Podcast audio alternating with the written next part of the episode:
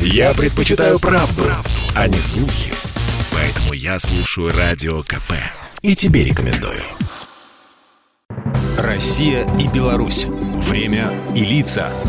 Здрасте, здесь Бунин, и сегодня, когда все чаще приходится говорить о безопасности России и Беларуси как партнеров по союзному государству, на память приходят события и календарные даты долгого пути к совместным решениям и действиям. 10 февраля 1995 была принята концепция коллективной безопасности стран СНГ, ставшая прообразом АДКБ. После распада СССР еще в 1992 Армения, Казахстан, Киргизия, Россия, Таджикистан и Узбекистан подписали в Ташкенте договор о коллективной безопасности безопасности. Позже к нему присоединились Беларусь, Азербайджан, Грузия, а через два года он вступил в силу.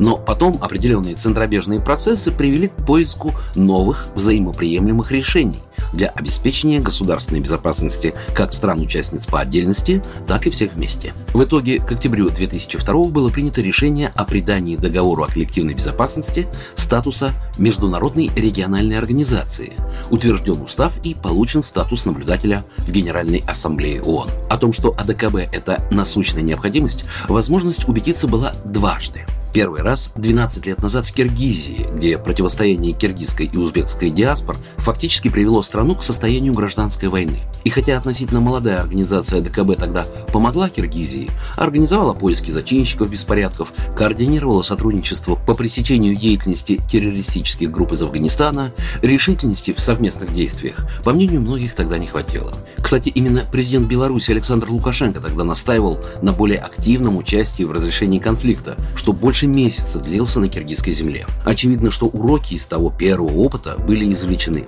Взаимодействие между государствами ВДКБ отлажено, и, как говорится, на берегу обо всех нюансах договорились. Видимо, именно поэтому недавние события в Казахстане наглядно продемонстрировали всему миру, как в реальности должна работать международная военная помощь. Один тот факт, что практически в течение суток в воздух было поднято более 100 бортов российской военно-транспортной авиации, которые осуществили переброску миротворческого контингента не только из самой России, но и из Беларуси, Армении, Киргизии и Таджикистана, говорит очень многом. Уже через несколько часов после прибытия контингента АДКБ был разблокирован от погромщиков Алматинский аэропорт и взяты под контроль основные объекты государства. Нынешний генеральный секретарь АДКБ, белорусский военачальник Александр Зась, в одном из интервью как-то отметил, АДКБ заняла достойное место в системе международных отношений.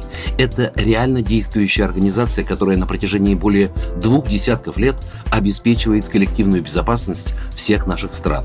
Организация прошла хороший путь и представляет собой реально действующий механизм. Программа произведена по заказу телерадиовещательной организации Союзного государства. Россия и Беларусь. Время и лица.